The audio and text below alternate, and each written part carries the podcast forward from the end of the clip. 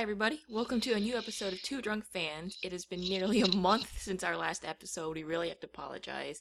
Between the two of us, I think Gab has had work all over the country, literally, and I have been moving in the nightmare move from hell. So, hello, everyone. we both emerged out the other side and we're still alive. Has anything We're happened? still alive and very, very much looking forward to where we are in the the season. I think, and uh, what what we can talk about at this point. So there there's a ton of crap we can talk about. Yeah. um, real fast. Uh, what's up with Boston? Oh, I thought you were asking in general about the city, and I was like, I don't know. It's like about 69 degrees, fair, not too cloudy. this is gonna this is gonna be an awesome episode. Tom Durkin got fired, and like within five minutes, I received at least two messages saying "Ding dong, the witch is dead." From Uh, Did he get did he get fired or did he step down to focus on the development? did he resign, or was he given the opportunity to resign before Yeah. he got, you know? Yeah, yeah. We we all know we all know what that's like. Um, you know, we had that experience over here with Cindy Parlow Cone. At least you've got a little bit of satisfaction. I mean, the Breakers are going to start the coaching hunt. It's, can you can you think of any good prospects? I think the front runners right now, not knowing who else they're looking at, if you look within the system where they're going to be Cat Whitehill and the assistant coach Doc. Now, Doc is seems like a really great guy and everything I've heard about him and everything I've seen seems to indicate that he's at the very least in tune with the players and they like and respect him. Now, as for his tactical acumen, he can't do worse. it's really awesome when your bar is so freaking low. Well, I mean, literally, nobody else can do worse unless they finish last two seasons in a row instead of eighth and ninth two seasons in a row. That's your Right. bar. Just get the bo- just get the team into the middle of the pack, not even playoff contention. Just move them up Well, into about you- fifth place. you you wanna you wanna be fighting for playoffs. Yeah, you want to be fighting for play. You want to look like you could, but you don't have to. So you said Cat Whitehill and Doc, Uh huh. right? Yep. I have a third name to add to that list. Who is it? A a coach that actually does a pretty good job of making your team look like they could potentially make it to playoffs, and that would be Paul Riley. People have already said this. I don't know why you would wish that on me. Like. He he fulfills exactly what you just said. He could make it appear like the team could make it to playoffs. don't use my own words against me. it's just stop rubbing salt in the wound. Like, no, thank you. But you know what? He would you he know would be so much closer to his wife over there. What if Paul Riley did come to Boston and ended up like getting them into the playoffs? What if be what- if he brought Lianne Sanderson with him and she came back to Boston and it was uh not that awkward because right. everybody else has left. Um everybody, I like it. Everybody else. everybody left. else who Um, might cause you know uh drama. sure we'll go with that word um The drama llama has left the building. yeah and then lianne comes back and we have someone who can act more as a 10 and connect through mewis and mccaffrey and hopefully kaya simon wasn't forever you know put off of boston by this experience So, well, you know, Kaya Simon. We will talk a little bit about her later on. Oh, yeah. Um, but uh, I actually think it's kind of a funny idea. Like, not funny as in radical, but funny as in like, oh my god, it could actually work. Because one of the things that made Paul Riley really successful in Philadelphia was he didn't have an all-star team. That's true. He had he had a team that he had to make believe in themselves right? Yeah they were a like little he had a team that that he had like the sandlot and he had to like motivate them and make them believe in themselves and and they did really well whereas in portland he had the fucking yankees you know and he couldn't figure out why are the yankees like not talking to each other what is this chemistry issue well it's because you've got a bunch of you know personalities on the team that unless you can actually corral them and get them on the same page they all want to do their own thing. Mm-hmm. And that's and that's never going to be successful. And so I wonder if Paul Riley would actually be successful in Boston, um, or at least more successful. Or who the fuck knows if Paul Riley even wants to coach at this level anymore? Maybe he's gonna go back into an academy system. Yeah, I mean that's what he's still doing in Long Island. Well, he still he still has his whole his whole club thing going. and I think he's probably a little bit better at drafting than Tom Durkin is.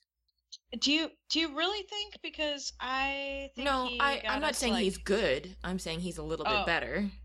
bit better. Yeah. Okay. Consider we we picked five people. We signed one, Steph Verdoia, and then Verdoia promptly went to the reserves and saw like three games with the Breakers.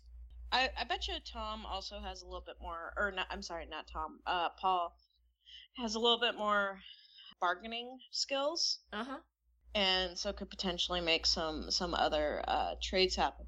But you know, he's also said that um, he could make some other trades happen because he said in Portland, you know, nobody wants to trade with Portland um, because Portland is Portland. Like, who the fuck wants to trade with the Yankees when there's no money actually on the table? Uh huh.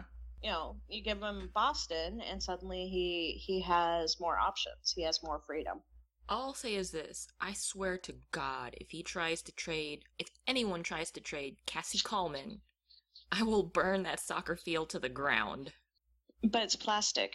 That would smell bad. It would just get nice and melty. It would get nice and melty, just like the World Cup fields in the summertime.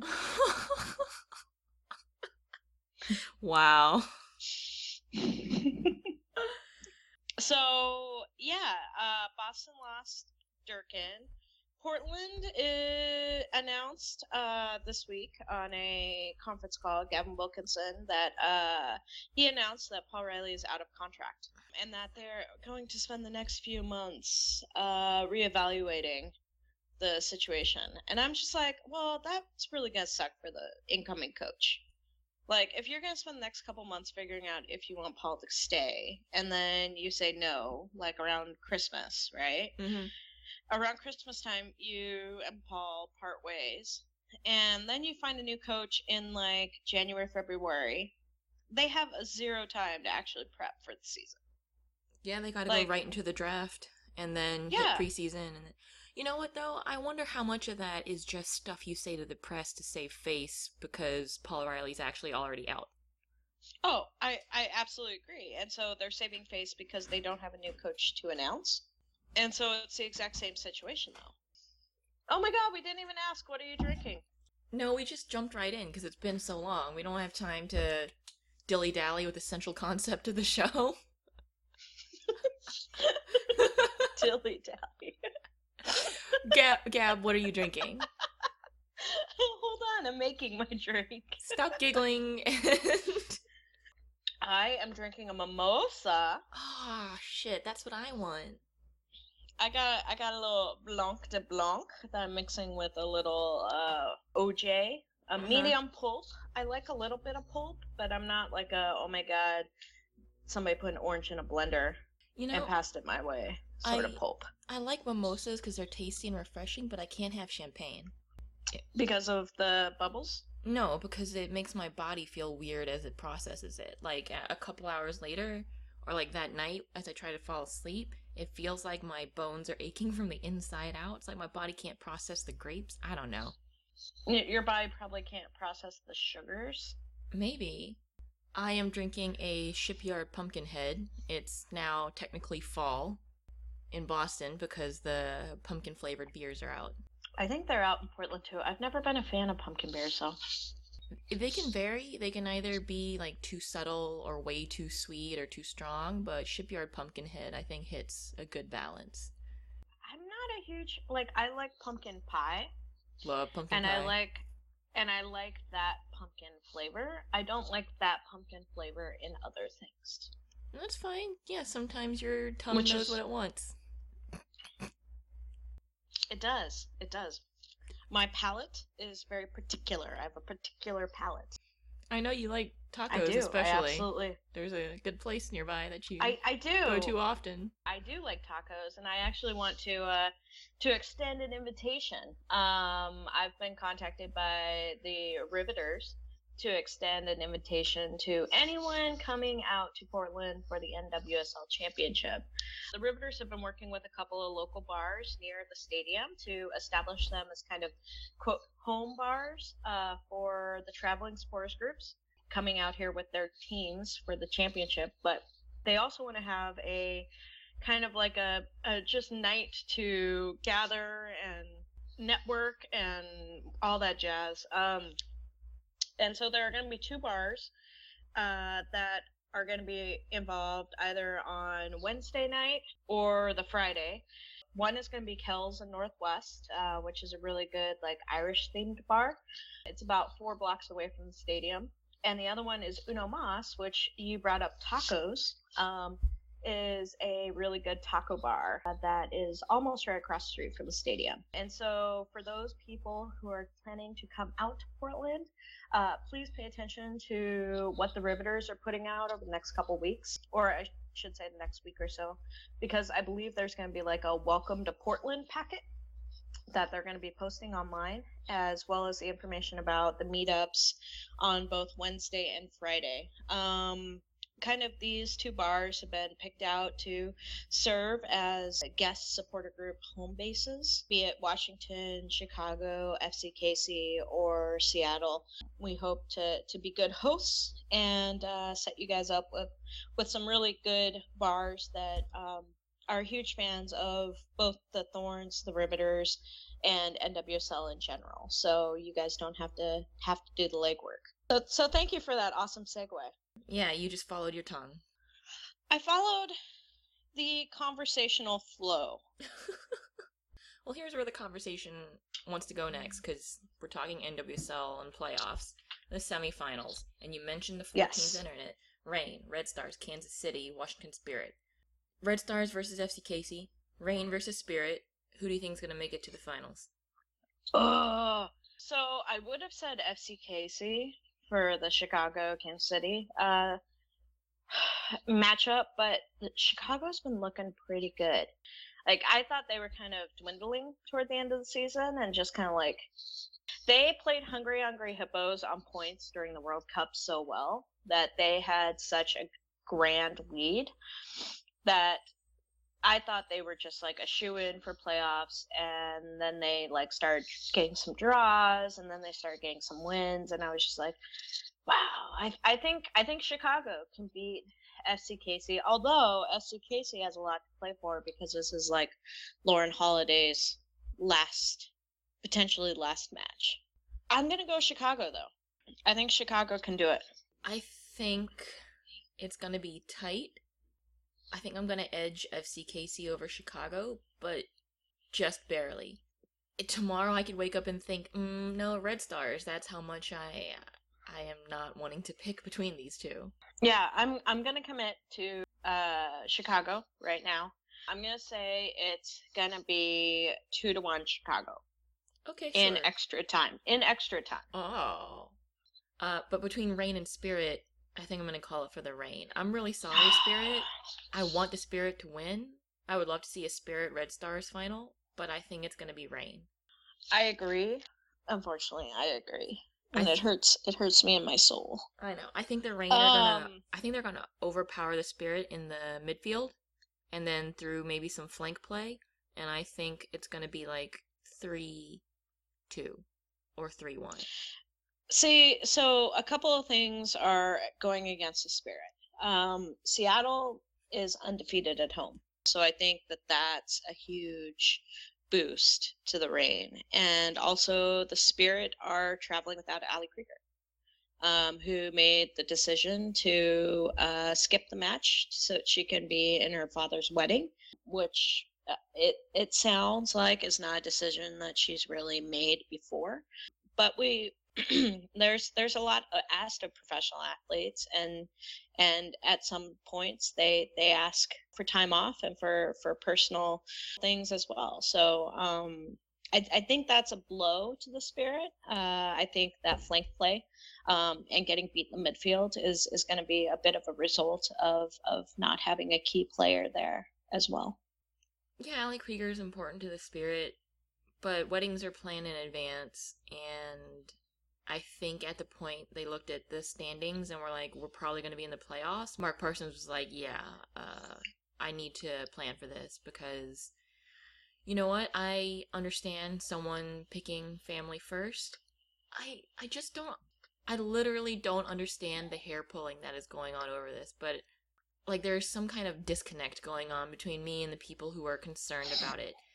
I think if you say that Ali Krieger should be at that semi, that's a valid position to have because you're just weighting things differently than she does. And if Mhm. you value one thing more than the other, I don't necessarily think that's wrong. I'm just saying I understand her valuation of the situation, and I don't see why people are like, her father's a soccer coach, he should understand, or like they they knew the scheduling, and it's like, but it, her dad's getting married. She loves her father, and she loves her father more than the, she loves you know the the team or the semis, and if that offends your notion of being a, a fan of the spirit, then that's fair. I think that's totally fair. But I think it's also fair to understand Ali Krieger's position on this. I just don't understand, like, the not understanding part.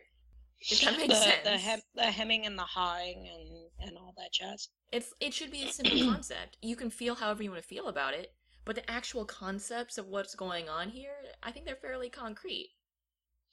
Yeah, I, I don't I don't see anything not professional about what's going on. And it's not like, you know, Ali is is skipping to go to a photo shoot for Nike or something like that. You or know, even- she's she's weighed her per- professional job and she said, you know, I really need to go to this personal engagement. I I would be hemming and hawing if if she were doing a money making photo shoot somewhere or had a speaking engagement or something like that but she didn't. Like this is this is a wedding of her father. It's it's a pretty big deal to her and to her family and i'm happy that she has such a relationship with the washington spirit organization that they are also taking this in stride and putting a you know positive backing behind it It's not even, you know, some cousin or even her brother or sister or a sibling's wedding. It's like father's wedding. Father. yeah So, yeah, I, I understand that it's a very, it's not just a wedding, it is a very special wedding. I guess that's my position on it. So, I don't think we're necessarily going to change anybody's mind on it because you feel how you feel about, you know, the balance of between duty to team, duty to family.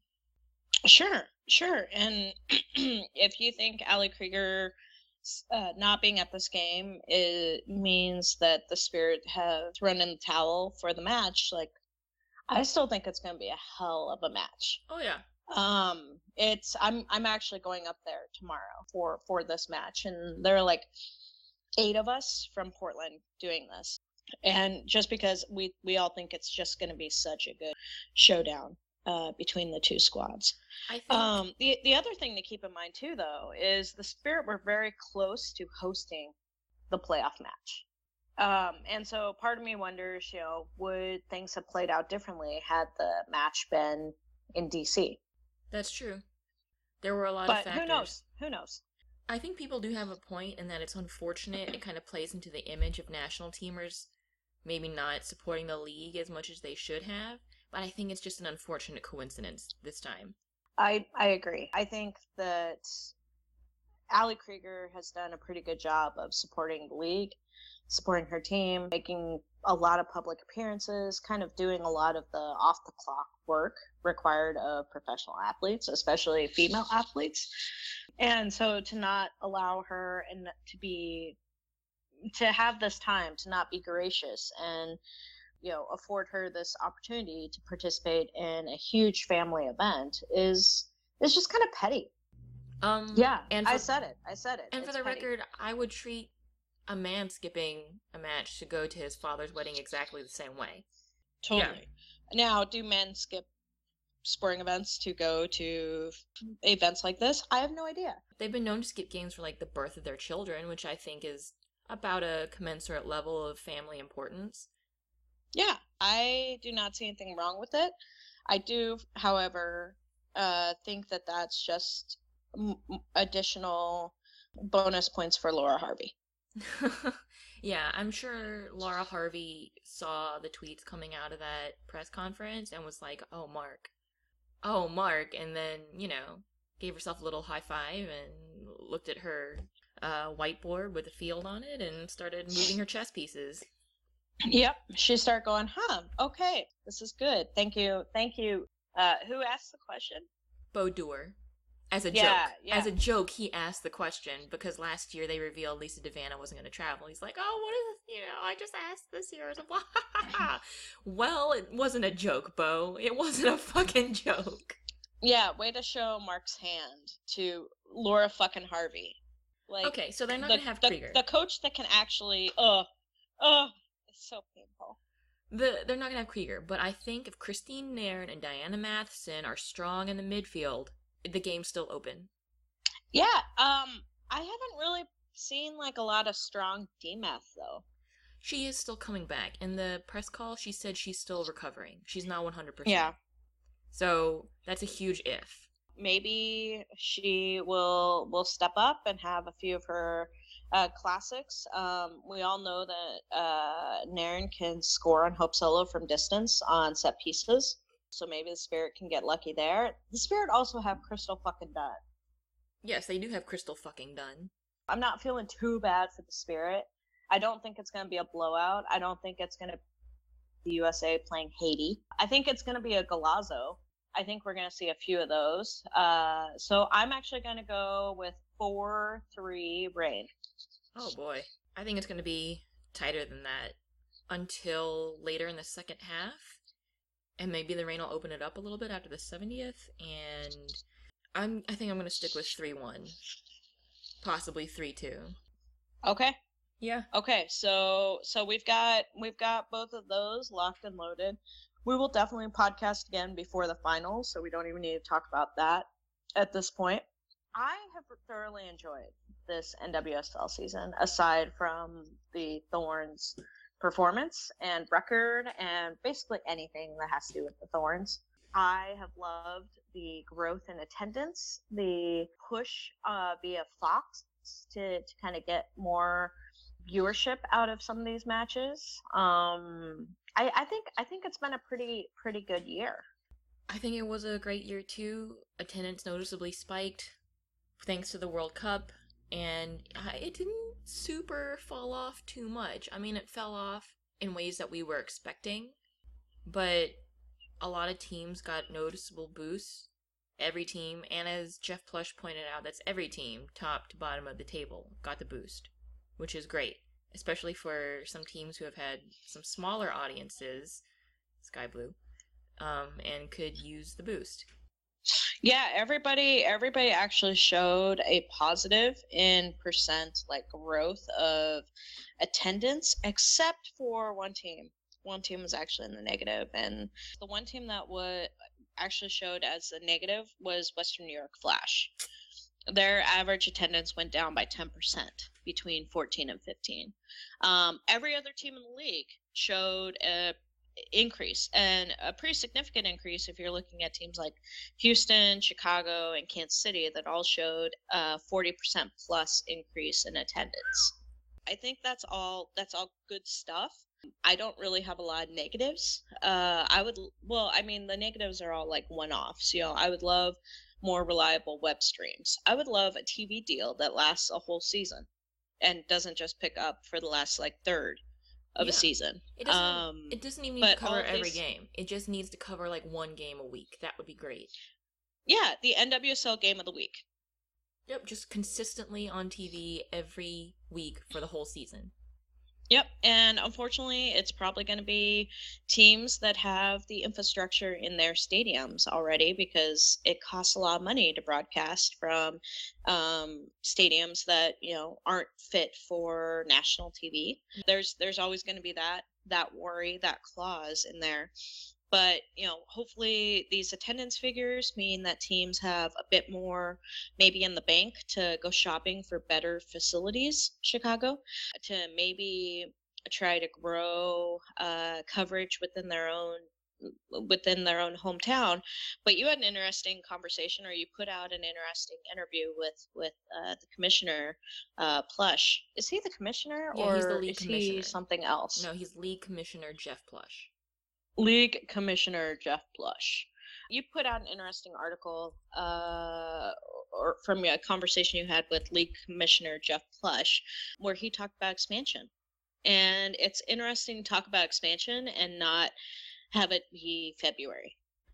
It's interesting to talk about expansion and for him to say whether in 16, 17, or 18 expansion will, ha- will happen. That is a fairly broad window for him to give himself some wiggle room when we're trying to pin it down and be like, are you expanding next year? Yeah, but I I think that that is also giving him flexibility. Oh yeah, Um, yeah. At this point, he's not going to come out and say, "Yes, we have spoken to these three or four teams, and we will expand in 2016." Blah blah blah blah. He's not going to say that. right. He's he's not going to say that, and who knows if 2016 is going to be an expansion year because we're dealing with another huge international competition. Well, the thing is, though, he framed it as scheduling for the Olympics and expansion conversations are two different concerns, and he's not seeing them overlapping in his conversations. He is considering expansion separate from that. I think there's pluses and minuses to expanding in an Olympic year. Like, because once again, you get that nice little boost of attention. It's not the same as the World Cup, because it's the Olympics, there's so much else going on. But if the United States women get gold again, then yes, there's going to be another little boost, and that could help for an expansion team. But on the other hand, a brand new team with no basis, like no base, how well are they really going to do with that boost when they don't have any history in the league and they may not, you know, all they're going to have is their their national team allocations. Yeah, that's that's a concern I have too for some of the teams, some of the markets that are being brought up. Uh, Orlando being one of them. Orlando's really new to MLS, um, and I know that the talks with Orlando are pretty well known. That the the league is is talking to them and so i'm really intrigued by that market um you know if mls is new obviously there was a movement to bring the team there but it's it's one of those things it's like what's your women's market? What what is that going to be like? You know don't you want to wait and see how your men's team does? Um, because i don't think they've been killing it in the ticket sales area. You know, and given Orlando's kind of social media gaffes early before the season started that were not super women friendly, you'll remember. right. Right. Um, and maybe some supporters group action, which I will not impute to everybody who supports Orlando. That's totally unfair. But I think there was just some stuff going on early that was like, ooh, is this fan base going to be full of like backwards snapbacks bros who are only interested in beer and objectifying women? Like, is that is that who we are and what we want to be is that something that we necessarily want to bring to a women's league or mm-hmm So yeah, I Yeah, think there's legitimate concerns about the fan the fan base down there and the actual support you could get because it's not an established MLS team. It wouldn't be like you know if the Fire suddenly par- partnered up the Red Stars or the Revs coming in or you know a more established team. Yeah, yeah. It uh, we're we're certainly there are a lot of unknowns in that area, but you know it it is big money. It it is is, it is hopefully you know a team that that can support uh growing this league and and growing uh the competitive levels within it. I think instead of Orlando, I prefer to maybe see. Yeah, I think Uh, I'd prefer to see instead like Salt Lake City or possibly like Dallas come into the league. Mhm. Mhm. I'm still waiting for an LA team. Mia Hamm is on the board of LAFC, so Yeah. So you'd have a built-in know. advocate, hopefully. May, maybe maybe that's the 2018 number that that Plush is throwing out there. Yeah, maybe, maybe. But how cool is this? We are talking about year four. Yeah, year four expanding to ten teams, having not lost a single team in all three seasons, instead of talking about year four having shrunk down to five teams and limping into like and trying to hold on desperately. How the tables have right? turned. This is this is the exact opposite of 2011. It's actually almost literally the exact opposite. Instead of shrinking to five, we're talking about growing to ten, double the team. Right? Right? We're we're talking about growing to 10. We're seeing we're actually seeing attendance numbers similar to 2011 though. The only difference is in WPS, the attendance numbers shrink to what we're seeing now, and NWSL the numbers have grown to what we're seeing now. Yeah, that's a good Um, point. so so I definitely am like super super jazzed and super excited about year fours, five, six.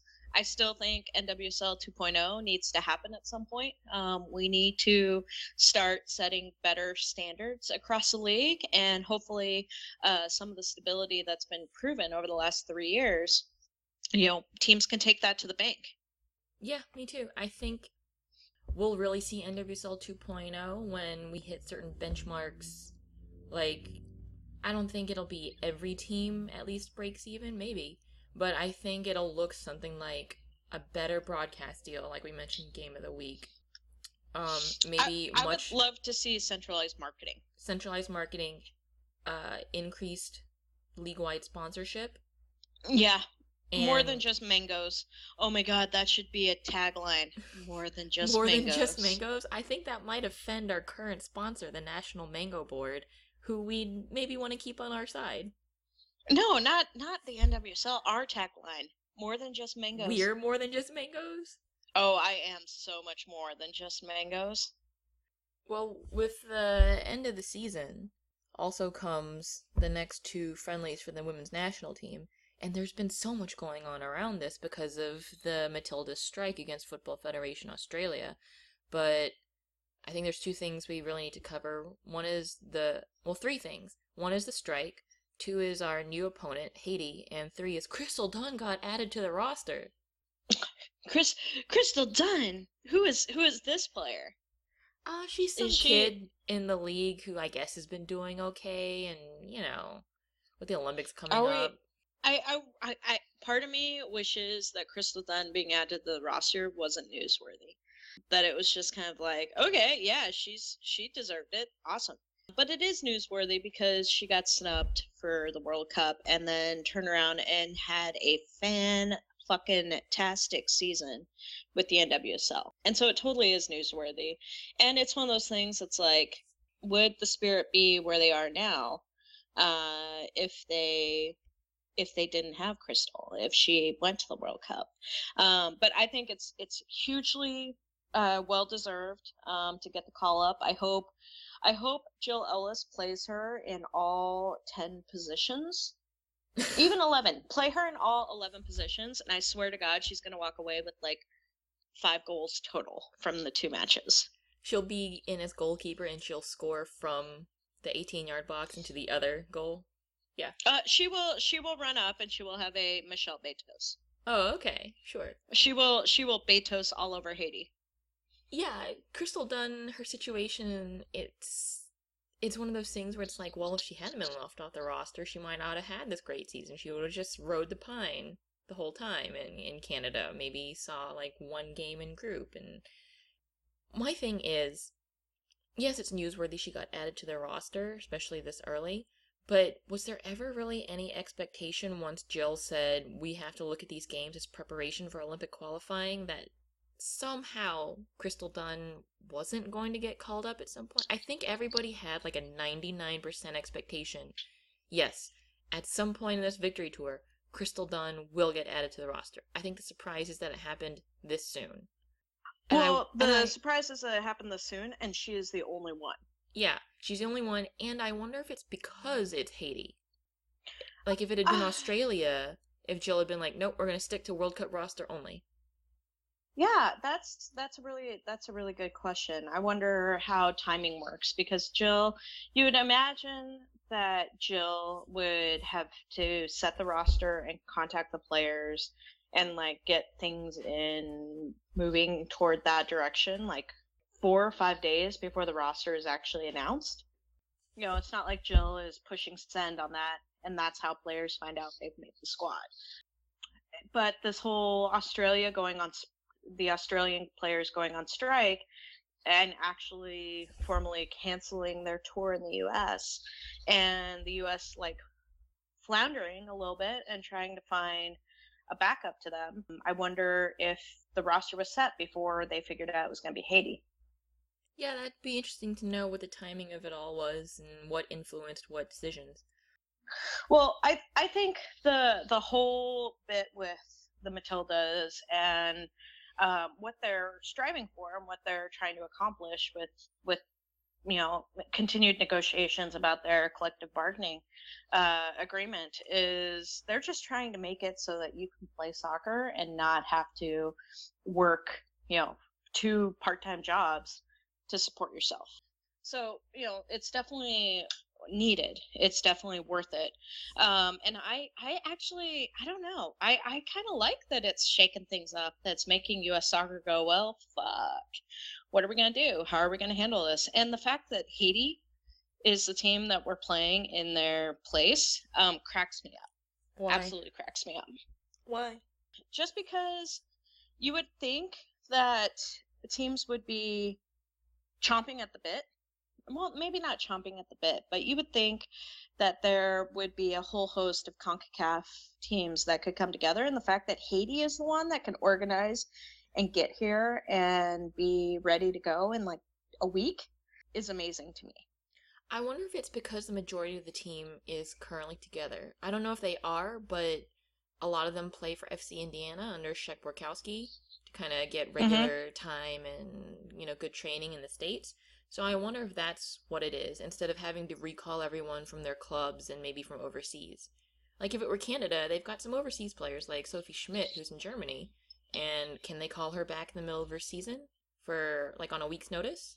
I don't know if they can. Right. They don't want to go in under strength against the United States and potentially get maybe embarrassed a little bit. Right. And, you know, you have a lot of Canadian players actually playing in these playoff matches Yeah, that too. in the NWSL. Um, and not that that's something necessarily to take into account, but it also seems to me like John Herdman's not really a, a fly by the seat of your pants type of guy. No, if this is not part of Herdman's plan for playoffs and then off season with the national team, if it interrupts any of his carefully scheduled whatever process, then yeah, I could see him going, no thanks. Right. I would love to have like I would love to read those emails or like listen to what those voicemail what voicemails were from US Soccer, being like, so um, What are you doing in a our week? plans fell through. do, you- do you do you want to get together for for a little pickup? Just a friendly. We it's just our victory tour, you know, celebrating our our World Cup championship. You know, it's not a big deal. It's just gonna be on TV. Uh, do you guys do you guys think you could you could do it? I understand the reasons why the Australians withdrew. They had every right to go on strike to demand actual living conditions, not just better, but living conditions from their federation. Here's what they they got paid 500 per international game. And then in the World American dollars or five hundred? I think it's Australian, Australian, which is Mhm. what like 4 something American. And then they got $500 per group stage game, the World Cup. And they were going to get 600 per round of 16 and 750 for quarterfinal. And then, you know, they didn't go to semis final. So we didn't need to talk about that. And then they would have gotten $1500 for the final of a World Cup. That's I, if I'm reading this correctly. There's an article at the women's game that breaks down. It's a really good article. If I'm reading this correctly, that's what they. And so, over the past six months, if they'd gotten all that, they would have gotten about ten grand in a World Cup year. for winning the whole thing. I think so. And they were on national team duty for it says 154 out of a possible 182 days, and they would have gotten paid 10 grand for that, which would have, which breaks down to 400 dollars a week, which you can live on that, but not very well, and not if you're a professional athlete who needs to train full time. Who needs to train full time? Who needs to really be putting good food and good like resources into your body? Yeah, and that's apparently less than Australian minimum wage. If they were getting 400 a week, Australian minimum wage is about 650 a week. Yeah. So, So, good good on the Matildas for for striking. It's unfortunate that it came to that, that they couldn't just come to an agreement um, the traditional way. But sometimes, you know, you, you need to make your voices heard. And this is a really uh, painful way of doing it um, for the players. Uh, I know they're not 100% on the same page about this. Um, there is a, a little bit of controversy on the player side because I believe Lisa De Vanna crossed the line. Yes, she did.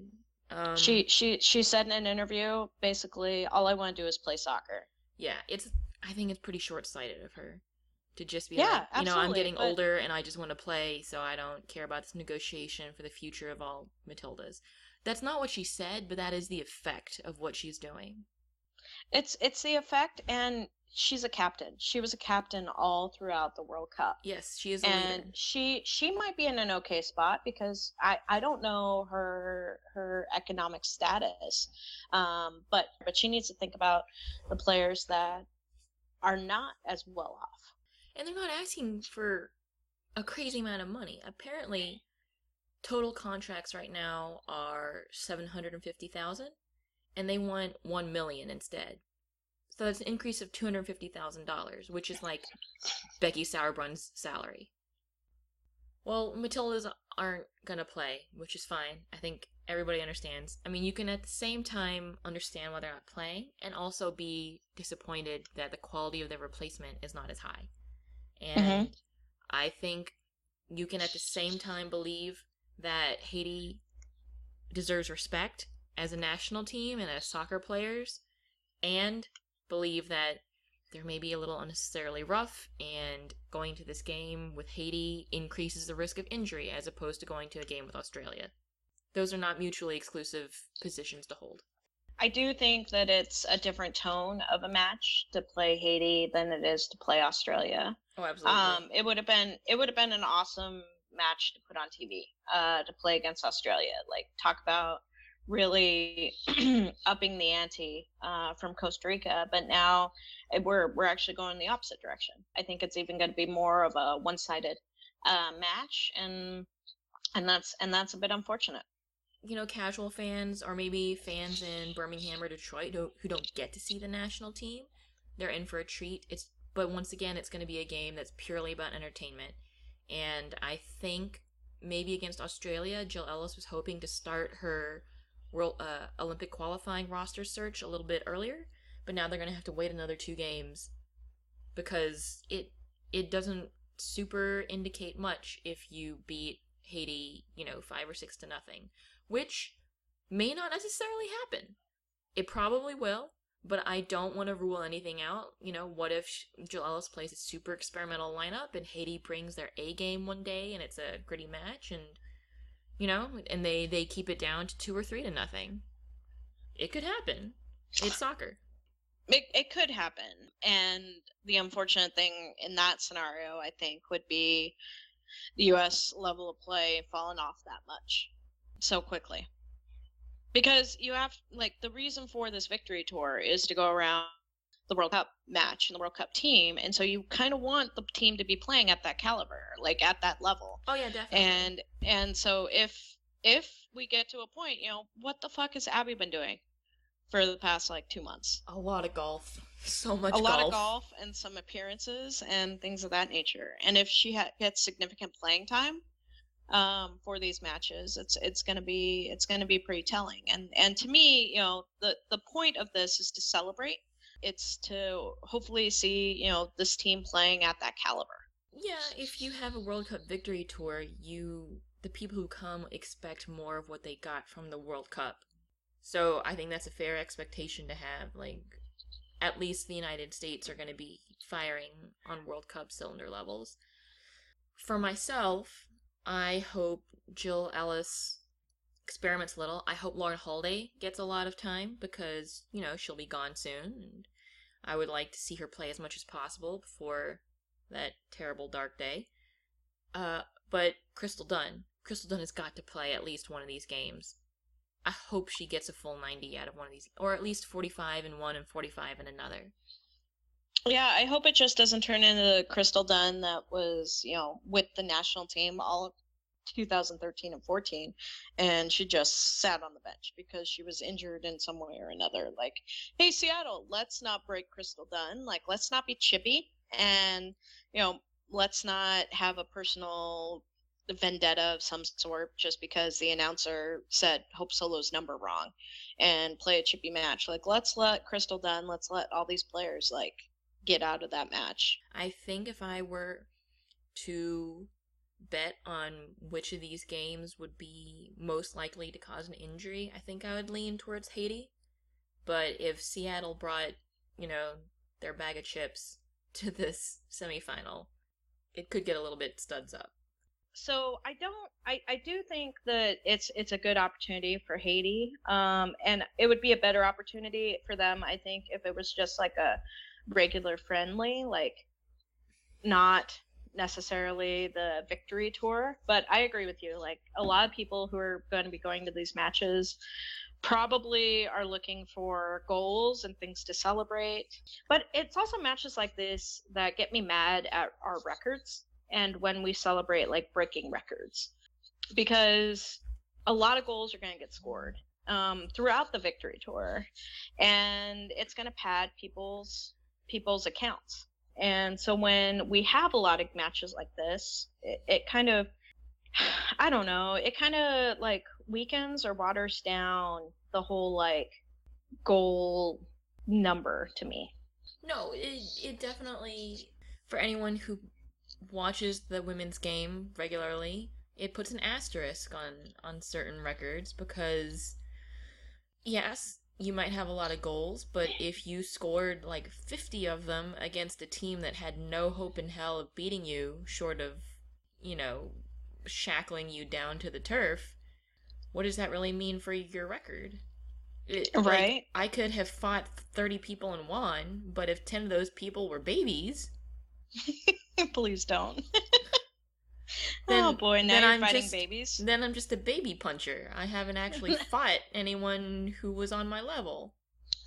Yeah, it's it's I didn't watch any of the Costa Rica matches. Um, mainly, I wasn't available. Um, I, I, had things going on during those times, but I'm I'm not putting a lot of priority on watching these Haiti matches. I was when it was Australia because I thought that would be a competitive match. I, I thought it would be interesting to see, you know, wh- how is Australia come back. But you know, if Australia is in disagreement with their federation is in disagreement with each other you know that that wouldn't be a good match either so it's i, I wish the victory tour were against that we could book uh, top tier teams um, to really showcase the good football and the good uh, play that I know the U.S. women are capable of.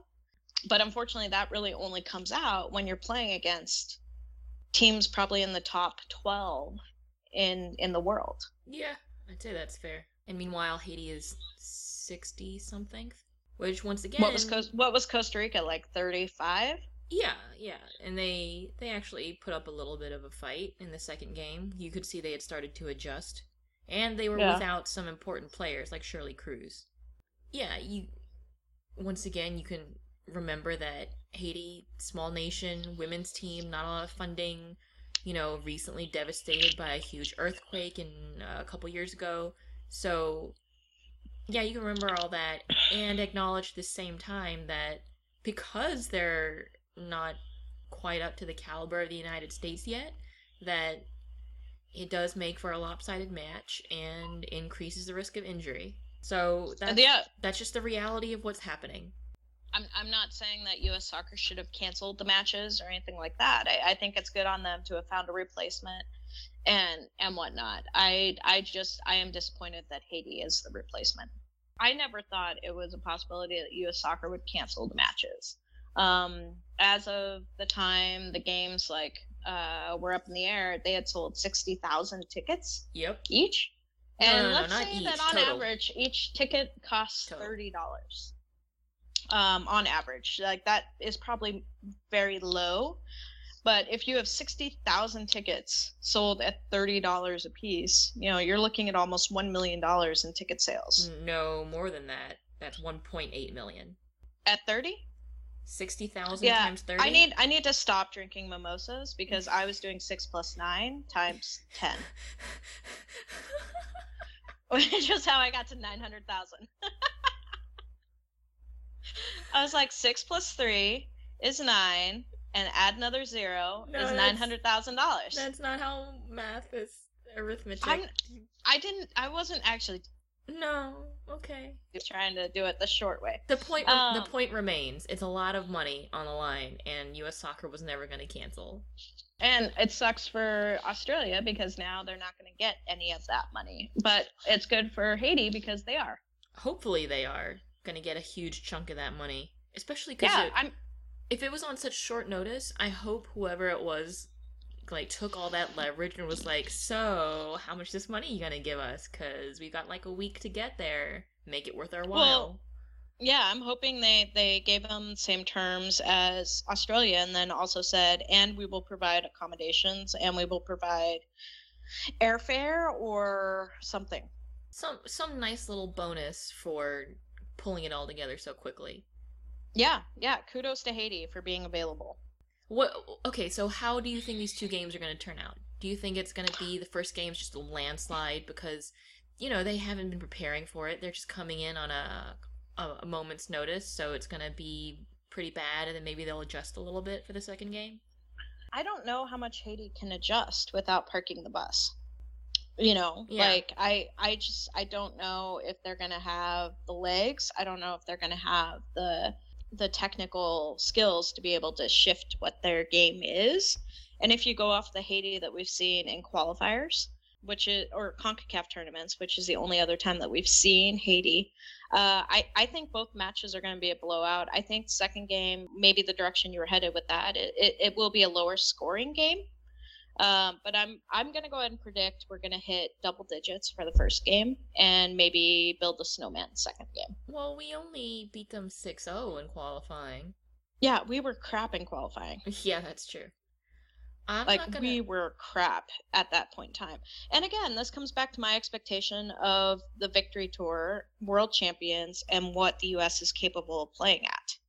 If they're firing on all cylinders and Carli Lloyd does her Carli Lloyd thing, yeah, I could see it going to double digits, which would be disheartening for Haiti. But hopefully, they're prepared for a worst case scenario and they're coming into this with their heads up. And they're like, Mhm. whatever we get out of this game, we get out of this game, and we apply it Mhm. to our game. So hopefully that's yep, this this is a learning experience. Yeah. And then for the second game, yeah, even if they did park the bus, I give the United States offense 30 minutes to a half to crack open that oyster and get the delicious pearl inside. Yeah. I mean, if they park the bus, they're parking the bus for the first, you know, 60, 65 minutes. And then the last 20 is, is going to be a, a free for all. Mm, yeah, yeah, I could see that. So, So, um, I, I think they're both going to be really high scoring matches. Um, I could also see Haiti scoring on us. Um, I don't think they're necessarily going to be cakewalks or sh- shutouts just because, you know, we, we do ha- make some pretty big errors on defense, especially when we're so focused on attacking. yeah, you're pressing high, your back lines, you know, they're above the halfway line. They're pressing so high. So, yeah, a quick counter, a quick look on goal, it could happen. And Yep. honestly, good on Haiti if that if they make it happen. Yep, Haiti Haiti has some speed up top, and all it takes is a couple of long balls, and suddenly you're off to the races. And you know, hopefully Becky uh, is is in is in good form um, from coming off the playoff match. But you know, you've got Becky and Julie who are both in the playoffs. You've got Rampone uh, who could be back there. Um, With Engen. you know, Engen, uh, who's who you know her team's not in playoffs Well, Uh, so, so you know we, we we have our speed back there but i i do think that that's a threat but i don't think it's a threat to the point where we're like is haiti gonna is haiti gonna score you know a lot i think i think there's potential for one or two for haiti yeah, if they pick their head up at just the right moment, and and things come together, then yeah, they could. They could Mhm, pull a Costa mhm. Rica on us. Well, enjoy it, everybody. Just enjoy the games. Not too much critical thought going on here, except for you know on a meta level to discuss what's happening with federations and funding. But on a on a team level, just enjoy it. The it's still victory tour. It's still party time, and I guess um, Olympic qualifying roster. Serious thought will start with Brazil. I, I hope so. I hope that's when we start seeing Ellis sh- shake up the roster uh, a little bit, um, try out some different formations. Um, You know, I also wonder if what we saw for the World Cup is Jill Ellis's style of getting to a championship level team, which means you and I are going to have a lot of frustrating uh, conversations over the next nine months. Yeah. We'll see. We shall see. Thanks everyone for sticking with us. We know it was a long time in between episodes. Things happen. As this victory tour picks up and playoffs are going, we'll definitely have more episodes for you. Yeah, and we'll we'll do our best to put together a uh, maybe a uh, little two drunk fans something something around the NWSL final. Yeah, if you're in Portland for the playoffs, um, it's looking pretty good. Like there's going to be a get together the night before the game. Uh, there might be some people there that you've heard on the show before. Uh, we'll see. it could be a surprise. We should just we should just live broadcast from my apartment with everybody Periscope. who will be staying here. we should just periscope it. Yeah, yeah. We'll we'll just do that. You can wear the GoPro and we'll just hook it up to the internet. Yeah.